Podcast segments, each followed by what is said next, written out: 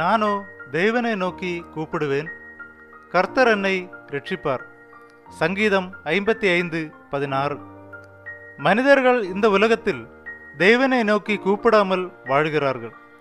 அவர்கள் பொய்யானவைகளை நம்பி அவைகளை பின் செல்கிறார்கள். முடிவில் ஏமாந்து போகிறார்கள். ஆனால் நானோ என்னை ரட்சிக்கும் என் தேவனை நோக்கி கூப்பிடுவேன்.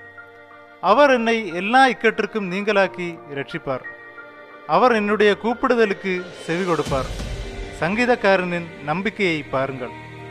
அடுத்த வசனத்தில் அந்தி சந்தி மத்தியான வேளைகளிலும் நான் தியானம் பண்ணி முறையிடுவேன் என்று சொல்லுகிறான். தாவீது ஒழுங்கான ஜெப வாழ்க்கையை கொண்டிருந்தான் என்பதை இதன் மூலம் அறிகிறோம். நாம் வேலை செய்யும்படி அலுவலகத்திற்கு போவோமானால் குறிப்பிட்ட நேரத்திற்கு போகிறோம். அதை காட்டிலும் அதிக முக்கியமான ஆவிக்குரிய வாழ்க்கைக்கு இவ்விதமான குறிப்பிட்ட நேரங்களை கொண்டிராமல் இருப்போமானால் நாம் எவ்விதம் ஆவிக்குரிய வாழ்க்கையில் வளர முடியும்? ஒழுங்கான ஜெப நேரங்களை கொண்டிராதவர்கள் ஜெபத்தில் அதிகம் வளர முடியாது. தாவீதைப் போல நம்முடைய இக்கட்டான நேரங்களில் நாம் அதிகமாய் ஜெபிக்க வேண்டும்.